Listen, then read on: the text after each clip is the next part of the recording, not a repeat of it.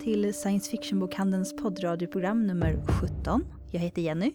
Och jag heter Gabriella. I detta program som vi tillägnar de personer som har gått bort under 2015 som är viktiga för nördkulturen försöker vi minnas deras verk och vad de har betytt för oss som fans. Men vi kommer inleda med en intervju av eh, författarna till Finna dolda ting. Som är en bok om svensk rollspelshistoria. Och sen kommer vi prata om Leonard Nimoy, Grace Lee Whitney. Även Wes Craven, Tenet Lee och Claes Berndahl. Så kommer jag och Gabby prata om Terry Pratchett. Och till sist så kommer eh, Mats Claesson läsa en minneskrönika över vår medarbetare Johan Frick. Vi inleder programmet med den här månadens intervju som är med Daniel och Anna-Karin Linder Krauklis. Deras bok handlar om svensk rollspelshistoria. Jag tänkte börja med att be er att beskriva boken. Ja, finna dolda ting kallar vi den då efter färdigheten i Drakar och Demoner som går ut på att man tror att det finns något spännande i ett rum och så slår man på finna dolda ting och så kan man hitta en skatt för att vara lite enkel.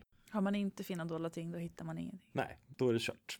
och den beskriver svensk rollspelshistoria både i svepande och grundligt eh, samtidigt. För vi börjar lite med prata om vad rollspel kan vara, lite olika begrepp och vad man lägger i det. Och så går vi in på hur det uppstod i USA med Dungeons and Dragons och eh, Gary Gygax och Dave Arneson sveper vidare till Chaosium, förlaget som skapade Basic Roleplaying som är det system som brukar kallas det svenska rollspelssystemet som sen importerades till Drakar och Demoner. Och där kör vi vidare på storhetseran kan man kalla det, guldåldern, när Drakar och Demoner kunde sälja i 100 000 ex, väl extremt stort för ett så litet land som Sverige. Och så går vi vidare lite på moralpanik. Vi går på sidogrenar som live och hur det så småningom uppstod friform. Vi pratar lite kort om hur Sverok uppstod som är världsunik eh, ideell eh, riksorganisation för hobbyaktiviteter. Vi snackar lite om hur de kommersiella rollspelen dippade lite sådär 00-tal. Men hur det också blev en eh, global kan man säga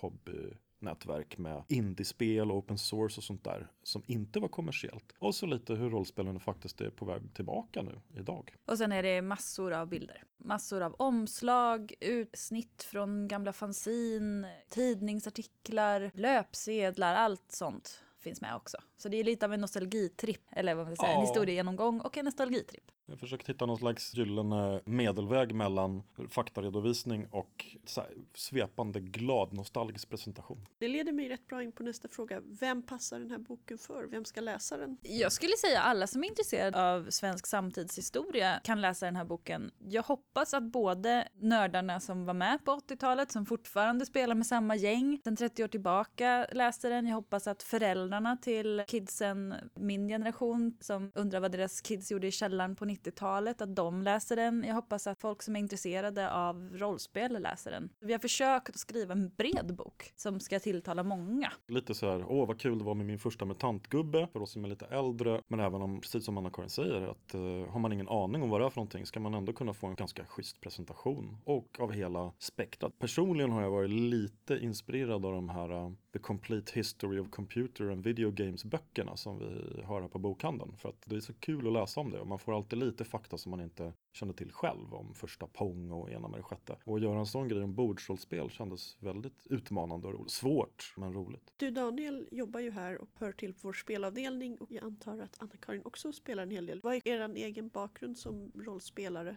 Jag är ju född i början på 80-talet och började nosa på rollspel i sexan.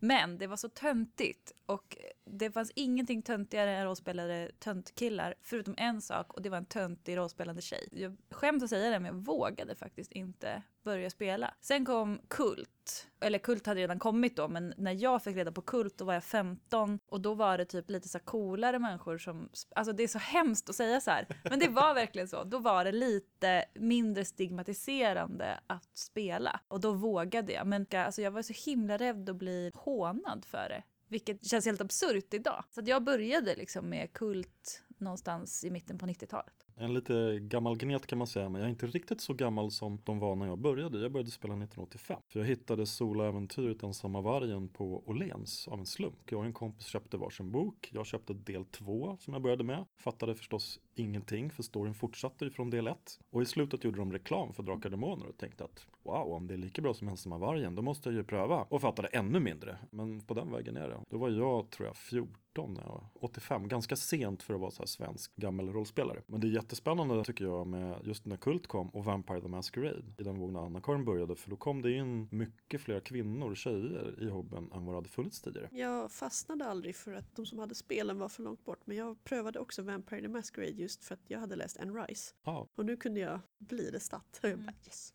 Men en sån här bok när man gräver i, i historien och det förflutna, det måste vara både väldigt roligt och kanske lite svårt ibland.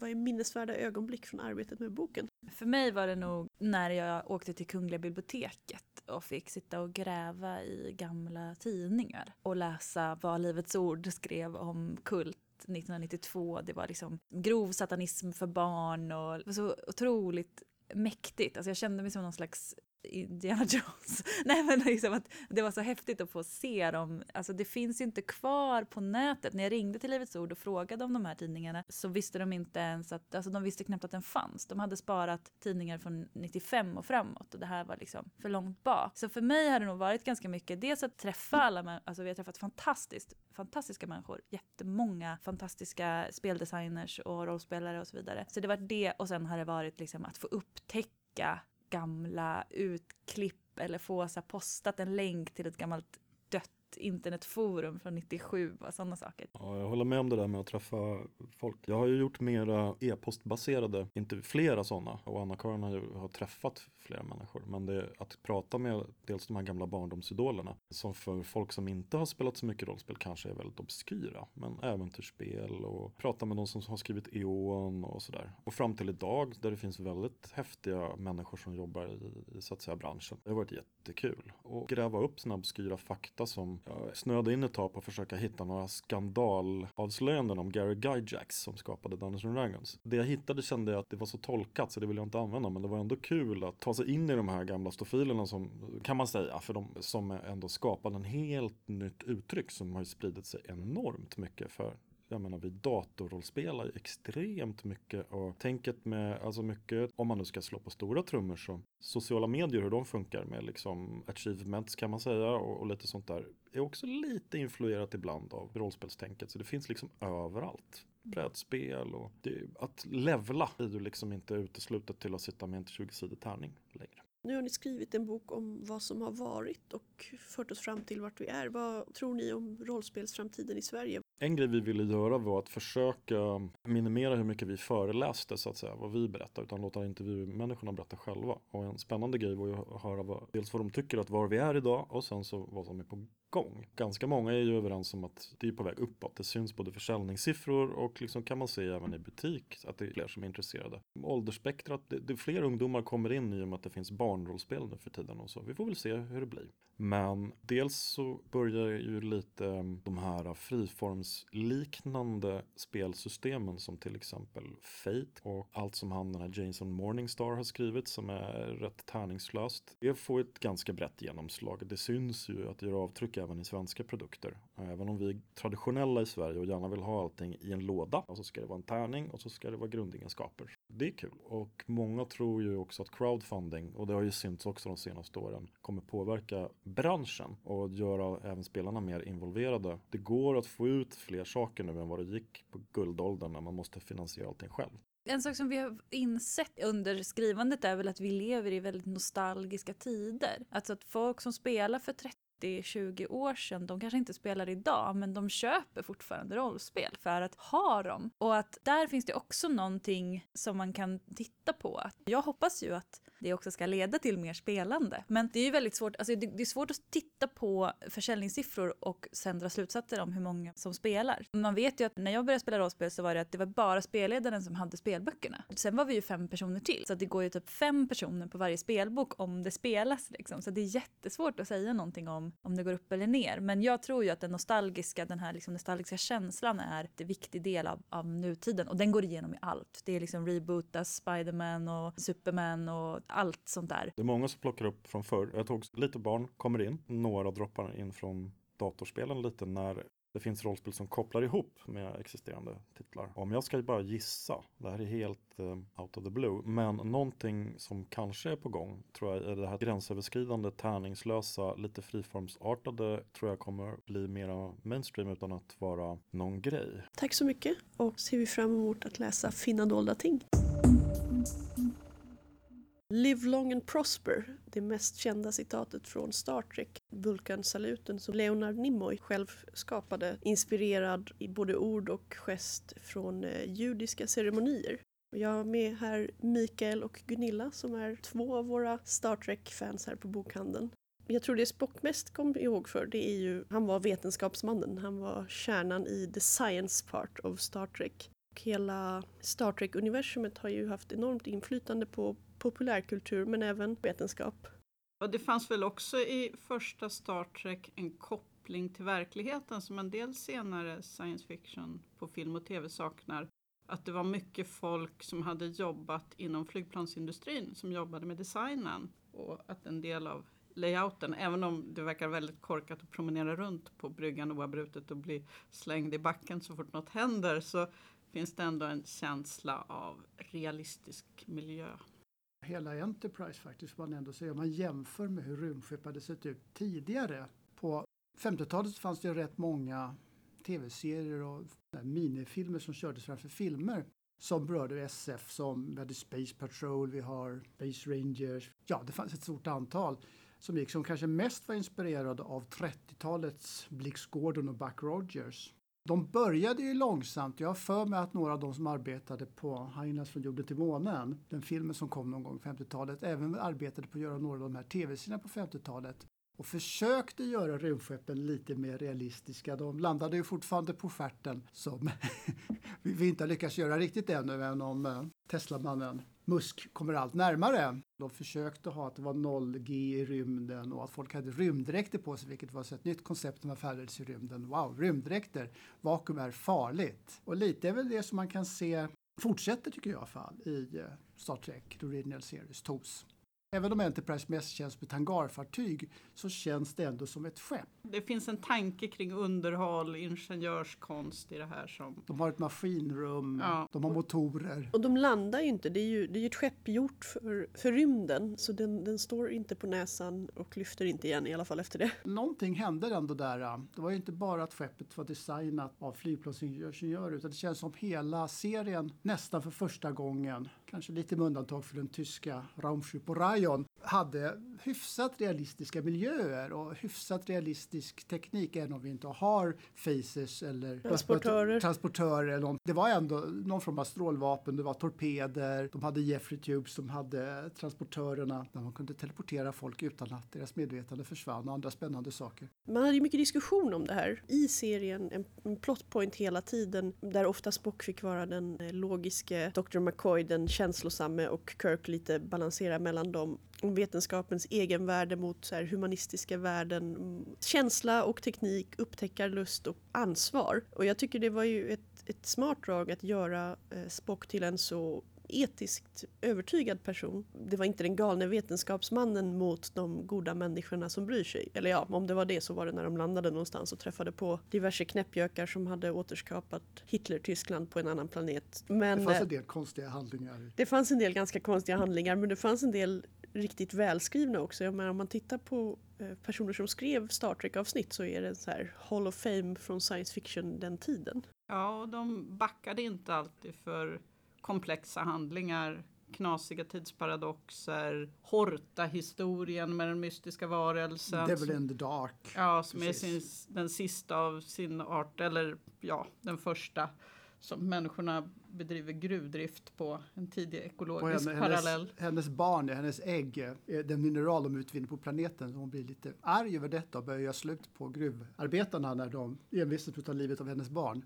Spock måste kommunicera med henne med hjälp av Mindmeld. Mindmeld, Vulkan Mindmeld och inser att oj, det här är inte egentligen varelse och vi har betett oss illa. Det var inte standard i, i SF på film och tv på den tiden annars. Nej, och att man gav det hela en vetenskaplig eller kvasivetenskaplig bakgrund. Hon är inte bara ett monster, det är inte bara en metafor eller saga, utan sagan, man försöker förankra sagan i en verklighet. Jag tror det är därför så väldigt många, om man tittade på vad som tweetades och postades för artiklar när Leonard Nimoy gick bort nu i februari så stod ju NASA och astronauter, både aktiva och pensionerade för många av dem, om hur han hade inspirerat dem, hur hela Star Trek har gjort det, men ofta personligen verkligen att Mr Spock, vetenskapsmannen, Buzz Aldrin skrev en fin artikel som går att googla fram lätt och sen hittade jag det här citatet i The New York Times. En journalist som skriver om hur Leonard Nimoy som spelade den mest berömde tv-vetenskapsmannen av i alla tider kom ju från en konstnärlig och teaterbakgrund och är inte alls som sin eh,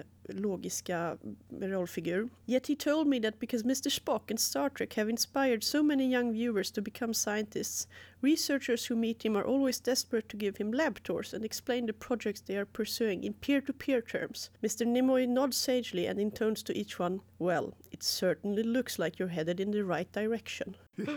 Ja, jag tror det var en poäng också att han hade en eh, bakgrund både som människa och vulkan. Ja. Det var också en, ett element som tror jag lyfte figuren. kluvenheten inom honom. Ja. Avslöjandet som kom tidigt, avsnitt två eller tre, där det visar sig att det inte alls så att Spock inte har några känslor. Det är bara det att precis som alla andra Vulkan så har han lärt sig att undertrycka dem väldigt, väldigt hårt. Och när de kommer fram förstår man att nej, men det är ju inte alls att han är en känslokall ödla. Han har alla de här varma känslorna, det är bara att han visar dem inte. Han växte ju upp tvåspråkig med engelska och jiddisch som modersmål och det finns flera eh, textbitar och citat där han pratar om hur känslan av att vara utanför och ett invandrarbarn i USA påverkade honom när han skapade sina rollfigurer. Kapten Kirk sen säger att det kanske är så att människorna inte menade att skutta runt och vara glada. För han skulle vara den lite andra världskrigsmässiga eh, Jolly Boy gammalmodiga mansbildsfiguren som Han skrev- speglade mot Spock. Han är alltså då en väldigt maskulin man. Ja. Där McCoy bitvis ska alltså det vara en feminin man. Han bar inte vapen, han eh, pratade om att man skulle samarbeta, att man inte skulle vara så logisk och lite mer på sina känslor. Det var rätt känsligt att ha en karl som sa sådana saker vid den här tiden som inte var gay utan de facto hade varit gift och, och träffat sin fru i ett avsnitt om jag inte minns fel. Men det är kul att läsa gamla texter om Star Trek också där de pratar om hur de införde Chekhov för att det skulle vara så här en heartthrob för de unga kvinnliga tittarna. Man bara ja, jo han är ju inte ful men Men, Men, punkt, punkt, punkt. modet ändras. ja, Spock blev ju den stora. Sen ska vi inte heller förglömma den väldigt tidiga slash fictionen som uppstod inom Star Trek fandom på den här tiden. Begreppet slash fiction kommer det ifrån Spock slash Kirk som då var deras homosexuella äventyr på diverse planeter och i rymden i olika fanfictionsformat. Kirk är ganska ensam som en hypermaskulin figur i den här besättningen. Det är också lite ovanligt Ja. för tiden. Tillsammans med den här vetenskapliga grundsynen så var det ändå något nytt för science fiction-tv. Ja, för att bara nämna kort eh, de, några av de andra roller som Nimoy hade så var han ju även med i en sån klassiker som Världsrymden anfaller, alltså The Body Snatchers. Eh, och även, eh, det är jätteroligt, det är första gången William Shatner och Leonard Nimoy spelade mot varandra, vet ni när det var? Nej. I ett avsnitt i The Man from Uncle där de bara är med helt slumpmässigt som biroller men som Star Trek-tittare blir man ju så här, aha, det är ett hemligt tidsreseuppdrag som de aldrig orkade göra ett helt avsnitt om. För de ser precis ut som sig själva och de uppför sig lite så också. Eller ja, som sig båda själva. med i rätt så många tv-serier innan Star Trek började. Nimoy hade ju en framgångsrik karriär bland annat med Mission Impossible efter Star Trek. Precis, och sen på senare år var han med i Fringe i en eh, uppskattad roll och även eh, regisserade. Jag hade ingen aning om innan jag slog upp det att han hade regisserat Tre män och en baby. Ja. Som jag Mm. kommer ihåg som en så här mysig komedi som gick på tv hela tiden när jag var yngre. Han gjorde väl flera filmer? Ja. Star Trek Rädda valarna har väl han? Ja, och Mm. Star Trek 3 The Search for Spock. Men eh, en del annat också. Och sen en mycket speciell sångkarriär. På Youtube. ja, Både han och eh, Shatner har haft lite sångkarriär, eller vad man ska säga. Who's in the sky with diamonds till exempel. Bilbo Baggins. Ju mindre man får folk att försöka googla detta på nätet, desto bättre. För det är Men- en ganska harrowing upplevelse att Men lyssna googlar man detta. Nimoy så är det ju mycket hans eh, glada trudelutter man får upp. Och det är väl Mm. rart. Och nu kan man också få upp asteroiden 4864 Nimoy som de döpte efter honom. Så det finns en Mr Spock ute i rymden av något slag i alla fall. Om man är intresserad av att lä- lära sig mer så finns det också två självbiografier som jag inte har läst. Men den ena heter I am not Spock och sedan kom uppföljaren flera år senare I am Spock. Han tar inte avstånd från figuren i någon av dem enligt recensioner men han eh, försöker förhålla sig lite till den på olika sätt. De ska vara intressanta att läsa och framförallt den senare I am Spock som täcker åren med eh, Star Trek-långfilmerna som ändå byggde ut universumet från TOS väldigt mycket. La grunden för alla de senare serierna. Och om man tittar på Alternate Original Series som jag tror att fandomen kom fram till att kalla de nya filmernas tidslinje eh, så ser det ju ut väldigt mycket kadetterna och allt som hämtade inspiration från de delar där de är på jorden och TOS-filmerna kom ju innan The Next Generation. Några av dem i alla fall. Det, det är lite komplicerat det där med tidslinjer i Star Trek. Det är väldigt komplicerat och det är därför de bytte. Det enda jag inte kan förlåta dem för var att de förstörde Vulkan. Jag tyckte om Nimoys gamle Spock och, och mötet mellan, mellan generationerna ändå på något sätt. Tyckte det var ett fint sätt att, att överlämna det även om jag inte är så förtjust i många av ehm, de andra valen man gjorde i filmen. Och en lite trist syn på romulanerna. Och original Star Treks idé med Gene Roddenberrys vision om New Frontiers i, i vad man kan visa i, i TV. Man kan ha med en god rysk person som då var känsligt att det finns en svart kvinna på bryggan och så och att man inte har gjort någon ansträngning alls för att uppdatera det och trycka lite mer på vad kan vi göra idag. Ja, det, det var något som saknades i individualiseringen av personerna i båda filmerna. Men var inte liberal nog? Menar, Roddenberry var en väldigt liberal man. Star Trek är en väldigt liberal i dess allra godaste bemärkelse tv-serie. Alltså De idén, nya filmerna var inte riktigt det. De kändes bitvis konservativa, vilket jag tycker Ja, idé- skär väldigt mycket emot Ja. grundkonceptet i Star Trek handlar om liberal, gru, gru- grundläggande goda liberala värderingar. Tolerans, eh, kärlek, jämlikhet, utforskande av det nya, vetenskapliga framsteg.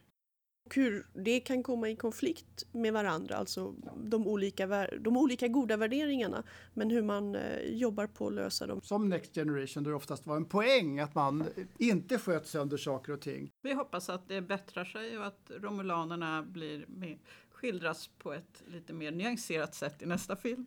Innan vi avslutar diskussionen bara, om man vill se ett bra Spock-avsnitt så rekommenderar ni Flera faktiskt. Amok Time är ju ett roligt avsnitt. med Ponfar. Sen skulle jag säga att ska man se ett enda Star Trek-avsnitt så ska man ju egentligen se City on the Edge of Forever som Harlan Ellison skrev. Den här tidsresehistorien. Där man måste låta kvinnliga huvudpersonen dö för att rädda världens historia. Jag håller med, det är ett av de allra bästa Star Trek-avsnitten. Och jag tycker också att man ska se Star Trek 4, The Voyage Home, Rädda valarna-filmen, för den är väldigt charmig. Den är väldigt charmig och bra Och på den har en sätt. bra Spock-känsla. En annan eh, Star Trek Original Series person som dog i år var Grace Lee Whitney som ju spelade Janice Rand, Kirks assistent. Och Så står bredvid honom med en pad i handen. Ja, Kvinnan med håret. som även var med i The Motion Picture, The Voyage Home och The Undiscovered Country, då skådespelerskan i andra roller. Och tydligen också i Star Trek Voyager-episoden Flashback hävdar internet. Grace Lee Whitney lämnade serien delvis på grund av budgetproblem men också eventuellt personliga konflikter. Det är mycket ryktesspridning och så runt det. Vad jag förstår så lämnade hon den som en vän med hela casten och därför hon också kom tillbaks när de gjorde långfilmerna. Hon hade ju problem med alkohol och drogberoende Men hon arbetade de sista 35 åren när hon var nykter med att väcka uppmärksamhet kring beroendebesvär och pratade mycket om att informera och stötta andra. Det fanns ju tyvärr inte så många kvinnliga huvudroller på Star Trek Original Series så det känns ändå som man bör minnas Geoman, Janice Rand och Grace Lee Whitney. Linda delar sina personliga minnen av Wes Craven, skräckfilmsregissören som gick bort i augusti vid 76 års ålder.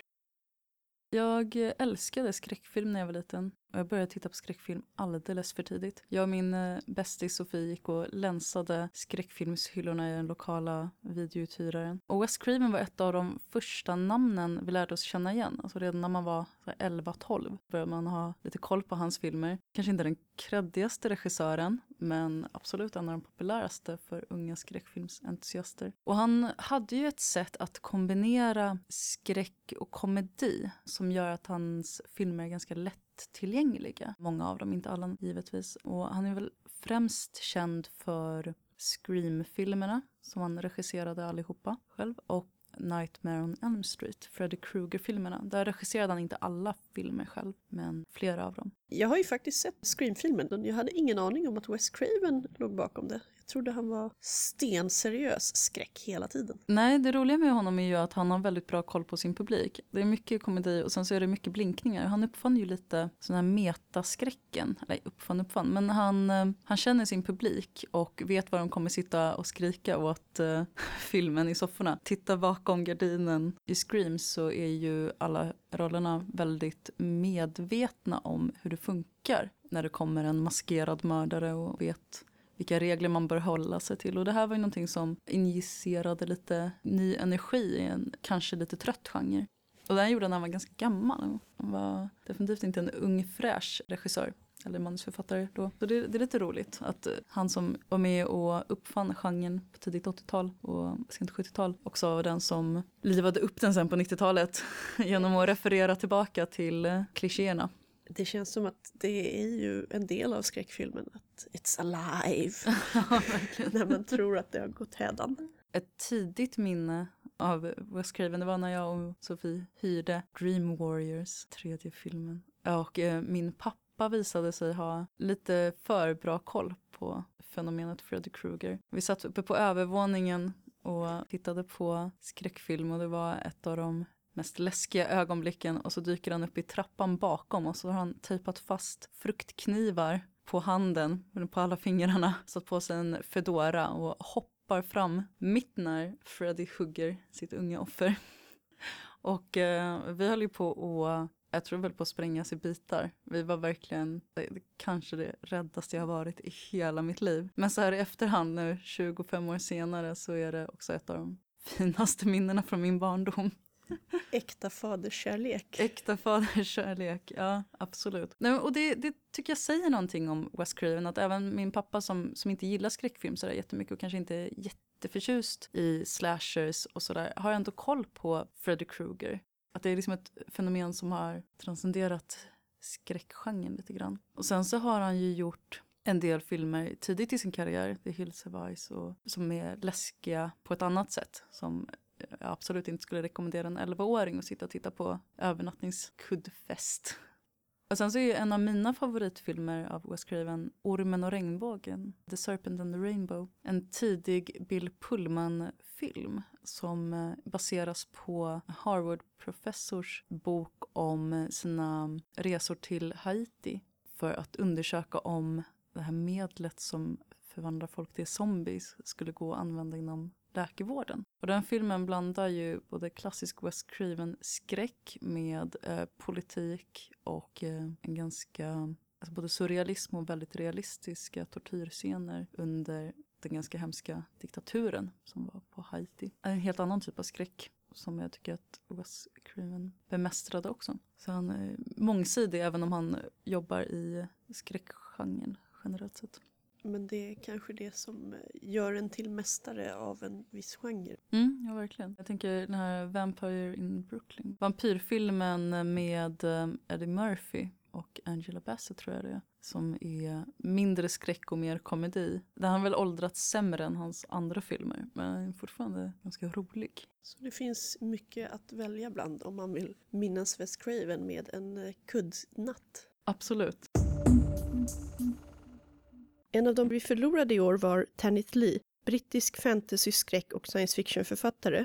Jag har med mig Mikael och Gunilla för att prata om hennes fantastiska och rika romanproduktion. Jag gillade Birthgrave väldigt mycket när den kom på 70-talet när jag läste den. Det var en av de första böcker jag läste på engelska. Den hade en blandning av SF och fantasy som man inte ser så ofta längre och den hade en vildhet hämtad från 60-talets vad kallas det för? New wave, New wave.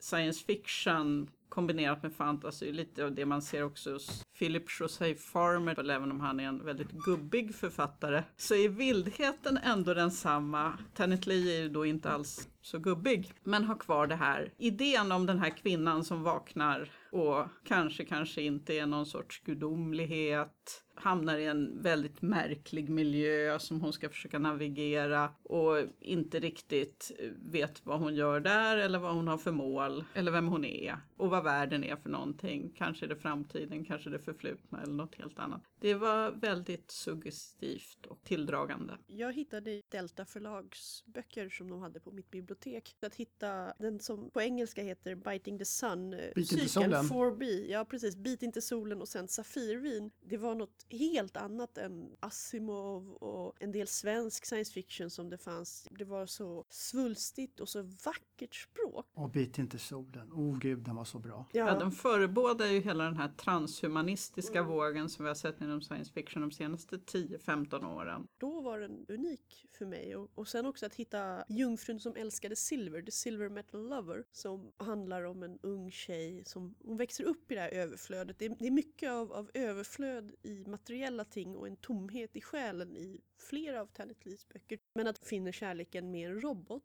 Också så här fantastiskt skrivet och en sån upplevelse att läsa det som ung tjej. Bara, men det är en science fiction kärleksberättelse. Och den är inte jättedålig och den handlar liksom inte om den här gubbigheten att oh, jag möter den exotiska marsbruden och, och sätter på henne. Och sen drar jag vidare på mina äventyr, vilket jag hade läst en hel del. Mitt kommunbibliotek hade ganska mycket science fiction, men inte så mycket lite ny science fiction där i början på 90-talet, utan det var gamla böcker. Det var ju väldigt mycket bra SF som Samuel Lundvall kom med där på 70-talet i den vita serien. Det var James Blish, det var Tanit Lee, Philip Schultz Farmer och en del väldigt bra författare överhuvudtaget. Alltså, jag, jag tyckte Riverworld var också jättespännande. Ja, ja. Men, eh, den- Gubbig. Och Och samtidigt så finns det ju fortfarande inte särskilt mycket bra kärleksbeskrivningar, bra kärleksberättelser i science fiction. Man hittar mycket ute i rymden bland stjärnorna men inte känslomässig närhet. Nej, och Tenet Lee tycker jag också fångade en möjlig framtid som inte kopplade bakåt mot ett gubbigt 50-tal eller mot någon sorts medeltid. Utan framtiden i Silver Metal Lover och i Bit inte solen är verkligen en framtid. När de skrevs och när man läste dem på 80 och 90-talet så var det ju en väldigt unik framtid.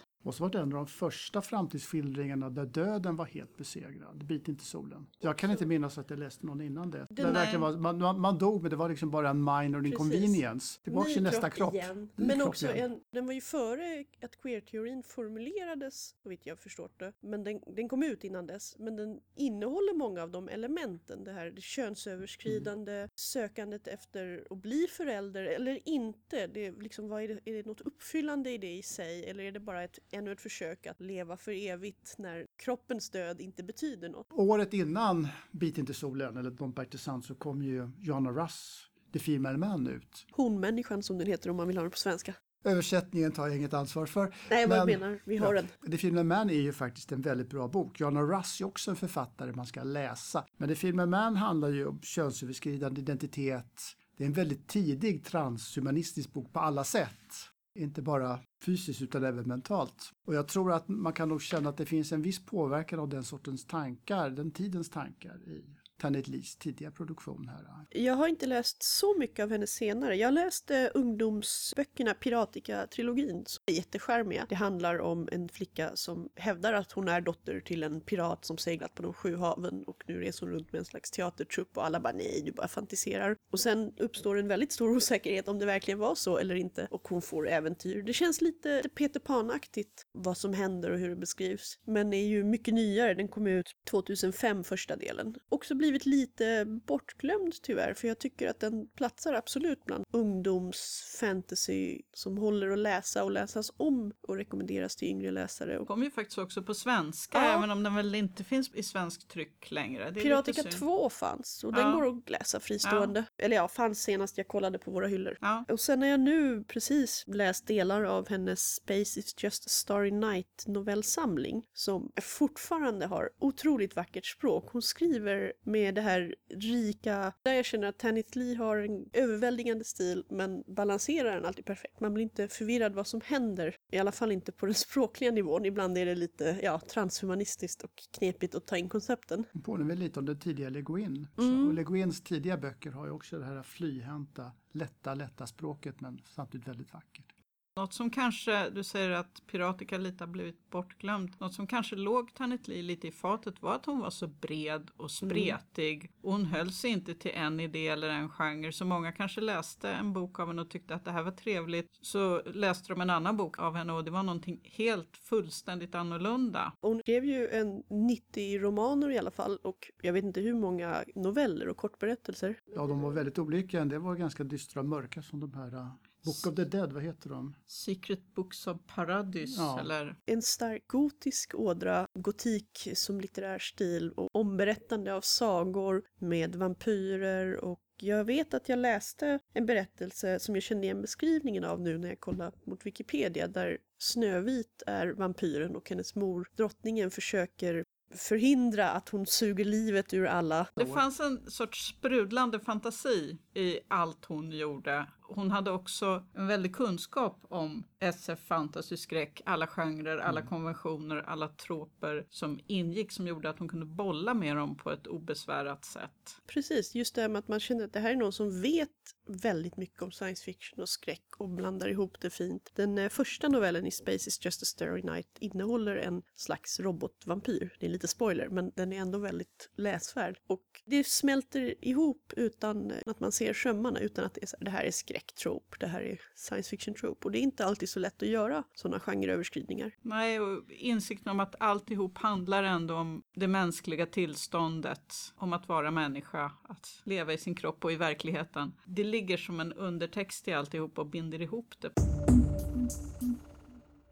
Claes Berndahl var en av grundarna till eh, Äventyrsspel. Idag nästan legendariska företaget som lanserade rollspel på svenska i Sverige. Han har relativt nyligen gått bort efter en hastig sjukdom. Han var ganska viktig för det tidiga äventyrsspel i och med att han var väldigt tekniskt kunnig, kunde alla repromaskiner och hade en formgivningsbakgrund som ingen av de andra hade på samma nivå som honom. Och har varit väldigt delaktig i utseende och känsla kan man säga i böckerna. Inspirerat många av de andra som arbetade på äventyrsspel.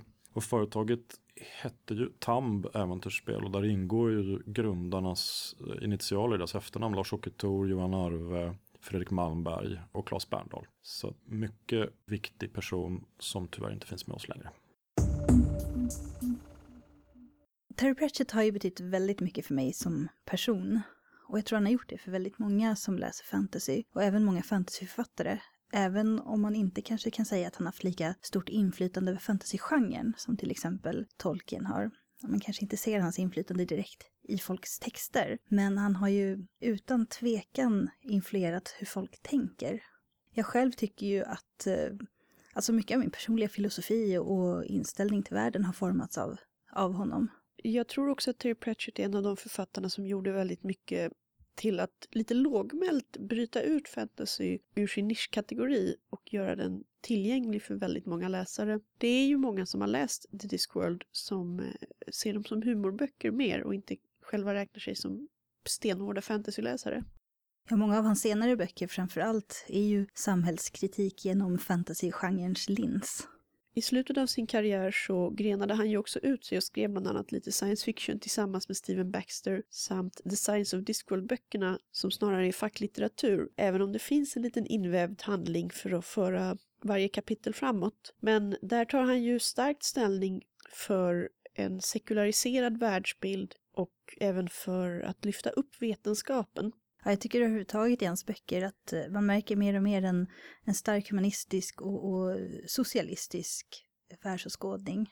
Men för mig rent personligt så har framförallt Discworld alltid varit som att komma hem att läsa det. Jag hittade de första böckerna på bibblan, som jag tror även du gjorde Jenny. Nej, jag fick faktiskt en eh, sån här liten reklamlapp hemskickad från Fantasybokklubben. Oj, oj, oj. Ja, där de första böckerna då var The Color of Magic och The Light Fantastic, fast på svenska då. Så jag har ju läst de första böckerna i svensk översättning från början. Ja, nej, jag hittade först Häxor i faggorna tror jag den heter. Ja, Och jag, jag blev ganska, jag tyckte inte om omslagen. Det tog mig flera år att se böckerna innan jag läste dem, innan jag plockade upp en. Men när jag väl började så fastnade jag ganska direkt. Josh Kirby gjorde ju väldigt speciella framsidor som inte alltid kanske stämde så bra in på vad som faktiskt beskrevs i böckerna. Men eh, de svämmar verkligen över av liv och rörelse. Eh, jag var lite fascinerad av dem. En av de omslag jag tycker var bäst och en av de intressantaste tidiga böckerna är ju Moving Pictures som handlar om Hollywood. För där blev det verkligen en tablå av allt som händer i boken och det var också en av den få som jag kunde ganska tidigt plocka upp många referenser från. Jag läste också The Color of Magic och så, men jag hade ju aldrig spelat Dungeons and Dragons och även om jag hade läst mycket fantasy så var det inte riktigt samma sort. Conan the Barbarian var ett skämt för mig tror jag, men inte direkt att jag kunde känna igen referensen till Conan. Inte så att den sa mig någon så här, ah, jag vet vem Conan är. Ja, jag var ju ett, ett stort fan av Conan-serietidningarna som jag läste under hela min senare barndom, tidig ungdom. Så att jag var ganska insatt i det här med Conan, barbaren, så att jag, jag fick ut väldigt mycket av de här första böckerna, måste jag säga. Det är en stor vattendelare med många av de tidigare böckerna att de blir så mycket bättre om man känner igen alla allusioner. Vilket börjar ändras sen när statsvakten i Ankh-Morpork stiger in på scenen och, och får liksom mer och mer ja, egen karaktär. Både Ankh-Morpork som stad, personerna och Discworld. Ja, de första böckerna har den ju ställt upp som en slags, eh, ja nu tar jag upp de här eh, tendenserna inom fantasylitteraturen eller inom eh, rollspelskulturen och eh, driver lite med dem. Och ju längre fram i serien man kommer desto mer går han ju över till samhällsföreteelser och politik snarare än rena litterära företeelser. Och de bästa böckerna tycker jag det är ju när det är en skön blandning utav de båda. Jag tycker att även häxböckerna funkar väldigt bra. De håller balansen efter de här första lite svaga equal rights och så. Och det är väldigt starka romanfigurer i böckerna om Granny Weatherwax, Nanny Ogg, Margaret Garlick och Agnes X. Nitt. Ja, Perdita X Dream.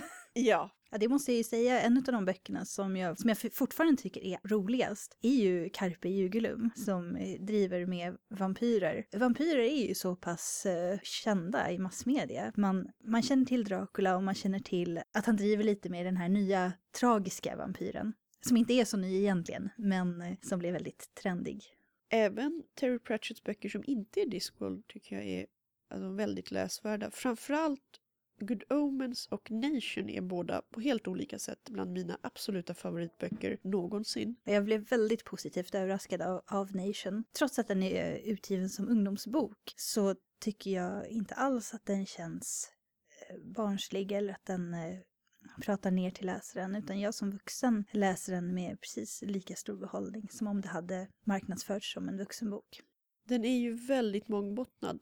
För de som inte känner till Nation så handlar det om en tsunami som drabbar en liten ögrupp och de personer som överlever och hur den här enorma katastrofen påverkar dem. Den är väldigt inspirerad av Robinson Crusoe, även Jules Verne och den typen av litteratur. Men det jag tycker det gör så fantastiskt är hur den vänder på vems synvinkel man använder. Det är inte de vita och de exotiska andra personerna, utan det är Mao som bor på ögruppen som är en av de största huvudpersonerna och även en eh, brittisk flicka som eh, kommer dit som skeppsbruten. Sen har det ju kommit fram senare att Pratchett skrev den här boken när han fick reda på att han hade fått Alzheimers. Men eh, jag tycker att den är så fantastisk, bland annat för att den kan läsas på så många plan. Den har enormt djup. Jag vet en vän som säger att det är den bästa Terry Pratchett-bok hon någonsin har läst för att den handlar så mycket om förlust och hon läste den i samband med sin fars bortgång och kunde identifiera sig med de känslorna. Och samtidigt så kan man se den ja, som en äventyrsberättelse eller en dekonstruktion av den alltså välskrivna men väldigt klassistiska och rasistiska eh, 1800-talslitteraturen om andra exotiska världar. Men det där tycker jag är så typiskt för Pratchett att han har så många bottnar i sitt författande. Man kan läsa det på så många olika plan. Jag tycker att det gäller för alla hans böcker i olika grad. De tidigaste Discworld-böckerna är oftast de enklaste om Rincewind och även uh, The Amazing Maurice and His Educated Rodents som är en charmig barn och ungdomsbok. Väldigt rolig bok. Ja, men de är lite mer det som står på dem. Det här är en rolig fantasy-skröna, är vad du får. Men eh, till exempel Nightwatch är ju väldigt mångbottnad och handlar mycket om identitet och det som finns inom oss. Eller Jingo som känns högaktuell nu. Ja, Jingo tycker jag att alla bör läsa egentligen. Framförallt alla politiker. Jag vet att det finns en del som säger att de kände att Terry Pratchetts senare böcker var lite väl didaktiska. Men han har alltid använt Discworld för att spegla vår värld. Han har bara flyttat fokus från eh, vår världs litteratur, våra klyschor och vad vi tror om drakar till, ja, vad vi tror om andra grejer. Och det är, det är därför jag tycker det är så intressant att läsa The Science of Discworld-böckerna, där han ofta förklarar varför och hur han tycker att berättelser är så viktiga.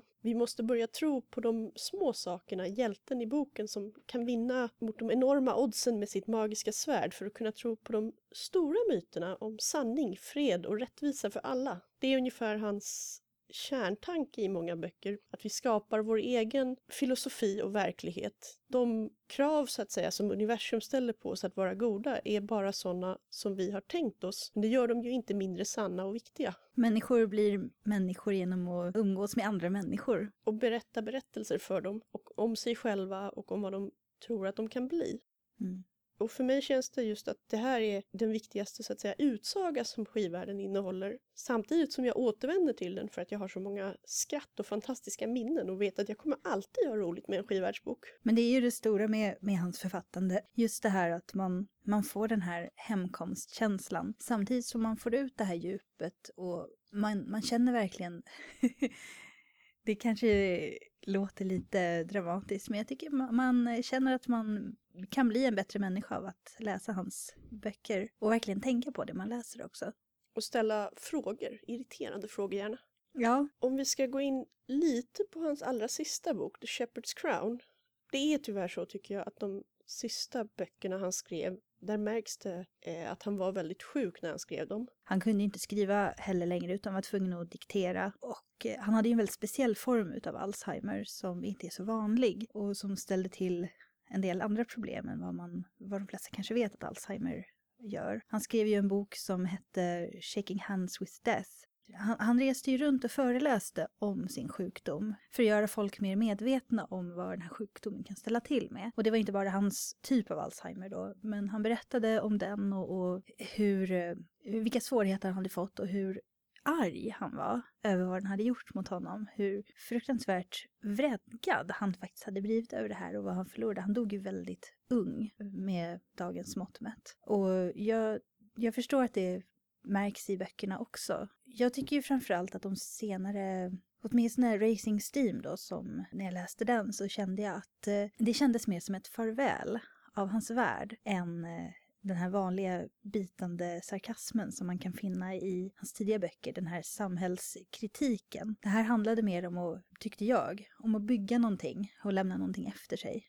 Ja, och jag tycker att på sätt och vis så passar Racings Team och The Shepherd's Crown ihop. De blir båda två ett farväl till skivvärlden på helt olika sätt. Racing Steam har en handling och den har välskriven prosa men den saknar en dramatisk stämning i väldigt mycket. Å andra sidan så är den mysig att läsa som van skivvärldsbesökare. För man får se så många figurer, man tar tåget så att säga genom världen en sista gång och vinkar farväl. Och som tågälskare så var ju jag faktiskt väldigt nöjd med temat i den boken måste jag säga. Men däremot så är The Shepherd's Crown inte en färdig bok. Förlaget har valt att ge ut den oredigerad utan att låta någon annan författare hålla på och ändra i den. Men halva boken nästan känns som en, ja, ett utkast. Den, den förklarar en bra handling och det är det. The Shepherd's Crown har en väldigt dramatisk handling. Det är Tiffany Aking och de andra häxorna som står på något sätt ensamma och övergivna mot älvdrottningen som vi känner igen som en av de stora, väldigt farliga krafterna i skivvärlden. Och som har varit med ända från början också. Ja, precis. Men boken är liksom inte riktigt klar. Och det är där, ja, det är där jag menar att de, de är båda olika sorters farväl. Den ena blir färdig och säger charmant adjö och den andra är ett slags rått utkast med den sista historien. Men i sitt tema så har den också väldigt mycket om att gå vidare, att livet fortsätter även när döden träder in. Vi har ändå haft eh, tur som har, som har fått så pass mycket från Terry Pratchett ändå. Han har ju åstadkommit väldigt mycket under sin livstid och lyckades faktiskt ta farväl på ett väldigt bra sätt. Kanske inte helt perfekt eh, avslutat, men ja, vi fick ett farväl i alla fall. Och han har ju ett, ett enormt livsverk bakom sig som lever vidare efter honom. Ja, och det är ju också något, alltså dels så är ju inte döden i hans romaner en fiende och jag tror alltid från det jag läst vad han skrev om sin Alzheimer att det var den här sjukdomen och, och förfallet som han var mer arg över Mm, än eh, insikten att man måste ändå gå vidare när ens tid är ute. absolut. Och det speglas i vad han skrev hela vägen fram till slutet. Ja, i många fall i, i skivvärlden och i hans andra böcker så har ju döden kommit som en befriare. Och det är inte som... I, I en del litteratur så kan det verkligen vara så att eh, dö, även, även när döden är en antropomorfisk personifikation så är det döden som orsakar döden så att säga. Eh, och det tycker jag, Terry Pratchett har aldrig begått det misstaget utan döden kommer när det som har lett fram till döden har nått sin slutpunkt. Inte den som har orsakat en sjukdom eller ett dödligt sår. Och som man skriver i Going Postal, som är en arg och aggressiv attack mot nedrustning av samhällsfunktioner och rovkapitalismen. Så En av mina absoluta favoritböcker i, i skivvärldsserien även väldigt bra att hoppa in i som ny läsare, för den är väldigt polerad och där är verkligen Pratchett på toppen av sin karriär tycker jag. Ja, jag håller med. Do you not know that a man is not dead while his name is still spoken? säger man om en förolyckad semaformästare. Men det gäller ju även väldigt starkt Terry Pratchett. Om man är ute på internet, bland annat Tumblr men även andra forum så har jag sett att det går runt fortfarande poster som heter just GNU Terry Pratchett, vilket är ett litet internt skämt om eh, en kod de använder för att föra namnet vidare i semaforen. Den som lever i folks minnen och i folks berättelser är ännu inte helt borta. Och jag tror ju att uh, Terry Pratchett genom sitt författande kommer att leva väldigt länge i folks medvetanden. Och jag, jag hoppas att hans böcker kommer bli klassiker i framtiden och aldrig kommer glömmas bort. En av årets närmaste förluster för oss här på science fiction-bokhandeln är Johan Frick, en av våra grundare till Göteborgsbutiken, som gick bort i cancer. Mats kommer läsa sin minneskrönika över Johan för oss. Min vän och kollega Johan Frick har gått bort i cancer. Johan lärde jag känna genom fanzines och science fiction-kongresser på 80-talet och sedan dess har våra vägar följts åt. Johan var en lysande översättare med stilistiskt krävande författare som Philip K. Dick, Douglas Copland och Gene Wolfe, för att bara nämna några på verklistan. När jag under andra halvan av 1990-talet var redaktör för Bonnier Fantasy var det självklart att jag bad Johan översätta Catherine Kerrs Devery-böcker. Jag var en nitisk redaktör och granskade alltid översättningar med rynkad panna och rödpennan redo. Men den var överflödig i Johans fall. Det gick så långt att jag började ifrågasätta mitt eget omdöme när manushögen växte utan att en enda anteckning eller ens ett diskret frågetecken i marginalen fanns att skåda. Cares lätt arkaiserade och välskrivna engelska var stundtals ännu bättre i Johans svenska språkdräkt. Johan var en detaljernas man, han var noggrann. Mycket bra egenskap hos en översättare. Men eh, Johan fick muskelvärk och klarade inte av långa pass vid tangentbordet. Han bestämde sig för att byta yrkesbana. Han och Glenn Petersen, som var psykolog men tröttnat på människor, bestämde sig då för att övertyga SE-bokhandeln i Stockholm att vi måste öppna en butik i Göteborg också. Så skedde. Och där var Johan verksam i alla tre butikerna. Först på Vallgatan, sen vid Kungsportsplatsen och i dagens stora butik på Kungsgatan. Han stod i butik. Främst var han inköpare och han skrev och rekommenderade böcker på våra hemsidor. Nästan alla Johans favoritförfattare var också mina. Gay Gavel Kay, Ian MacDonald, Neil Stevenson. På svenska gladde vi oss åt Gabriella Håkansson, Karin Tidbeck och många andra. Och de senaste åren började Johan skriva skönlitteratur. Jag uppmuntrar honom gärna, för med tanke på hans språkbegåvning och djupa kunskap om science fiction och fantastik och stora beläsenhet i all litteratur i största allmänhet var det ju ett alldeles självklart karriärval vid sidan om jobbet i SF-bokhandeln. Johan skrev och han blev publicerad på Mix förlag, som var ett nytt förlag startat av Bonniers för några år sedan som specialiserade sig på digitala noveller och e-böcker. Mix tyckte mycket om hans säregna blandning av space opera och fransk noir, att det var någonting som aldrig förut var skådat. Jag jobbade själv med Johan i antologin Andra vägar som kom ut nu i höst. Det var en antologi på temat Skriv utopiskt men helst utan pekpinnar. Johans bidrag var helt makalös. Jag skrev till honom efter vi haft några runder och vänder om ändringar och funderingar så skrev jag så här. Helhet, Johan. Du berättar en historia du gör det skickligt. Handlingen förs framåt genom växling av berättarperspektiv och omärkligt och subtilt byggs världen upp. Infodumpen, den nödvändiga, är exakt där den ska vara. Och jag märker inte, den är gestaltad. Och därtill ett slut som är både vackert, hoppfullt och följer logiskt ur tidigare händelser. Jag ser ingen större anledning att med förstoringsglas leta efter eventuella skavanker. Novellen är klar. Du har skrivit en väldigt bra novell. Den är självlysande i antologin. Tack! Så skrev jag till Johan. Inte visste jag väl då att hans författarbana därmed skulle vara i stort sett över. Och där kunde berättelsen om Johan ha slutat. Men mitt i sorgen och i saknaden vet jag att han var lycklig, om nu uttrycket i det här sammanhanget tillåts. För Mix förlag bestämde sig för att ge ut Johans noveller i novellsamlingen En enkel biljett till nattens ände. Så de sista månaderna i livet så fick Johan jobba med sina noveller, omslaget, hur det skulle se ut, titeln på boken. Jag pratade med honom i telefon, han var jättelycklig över detta. Och denna bok, En enkel biljett till nattens ände, kommer nu i december. Finns förstås att köpa i SF-bokhandeln. Och det är självklart vårt julklappstips nummer ett i år. För att det är Johans bok naturligtvis, men framförallt för att det är utomordentligt bra science fiction. Det tråkiga är att Johans författarbana fick ett sådant tvärt slut för det kunde bli något riktigt stort. Men det finns den här boken och den är väldigt, väldigt bra. Så Johan, en dag ska jag också ge mig iväg ut i rymden på en resa mot okänt mål. Gärna i en vacker raket om det inte är för mycket begärt. Jag vet att du kommer hänga på någon av de bortglömda barerna i en planet någonstans i en avkrok i galaxen. Jag kommer dit. Jag bjuder på en drink. Så, hej då Johan. Och på återseende. Och därmed avslutar vi den här månadens program. I nästa program så kommer vi ha flera intervjuer med bland annat cosplayaren Jaja Han, young adult fantasyförfattaren Li Bardugo och mangatecknaren Åsa Ekström och även ha en hel del musik för första gången.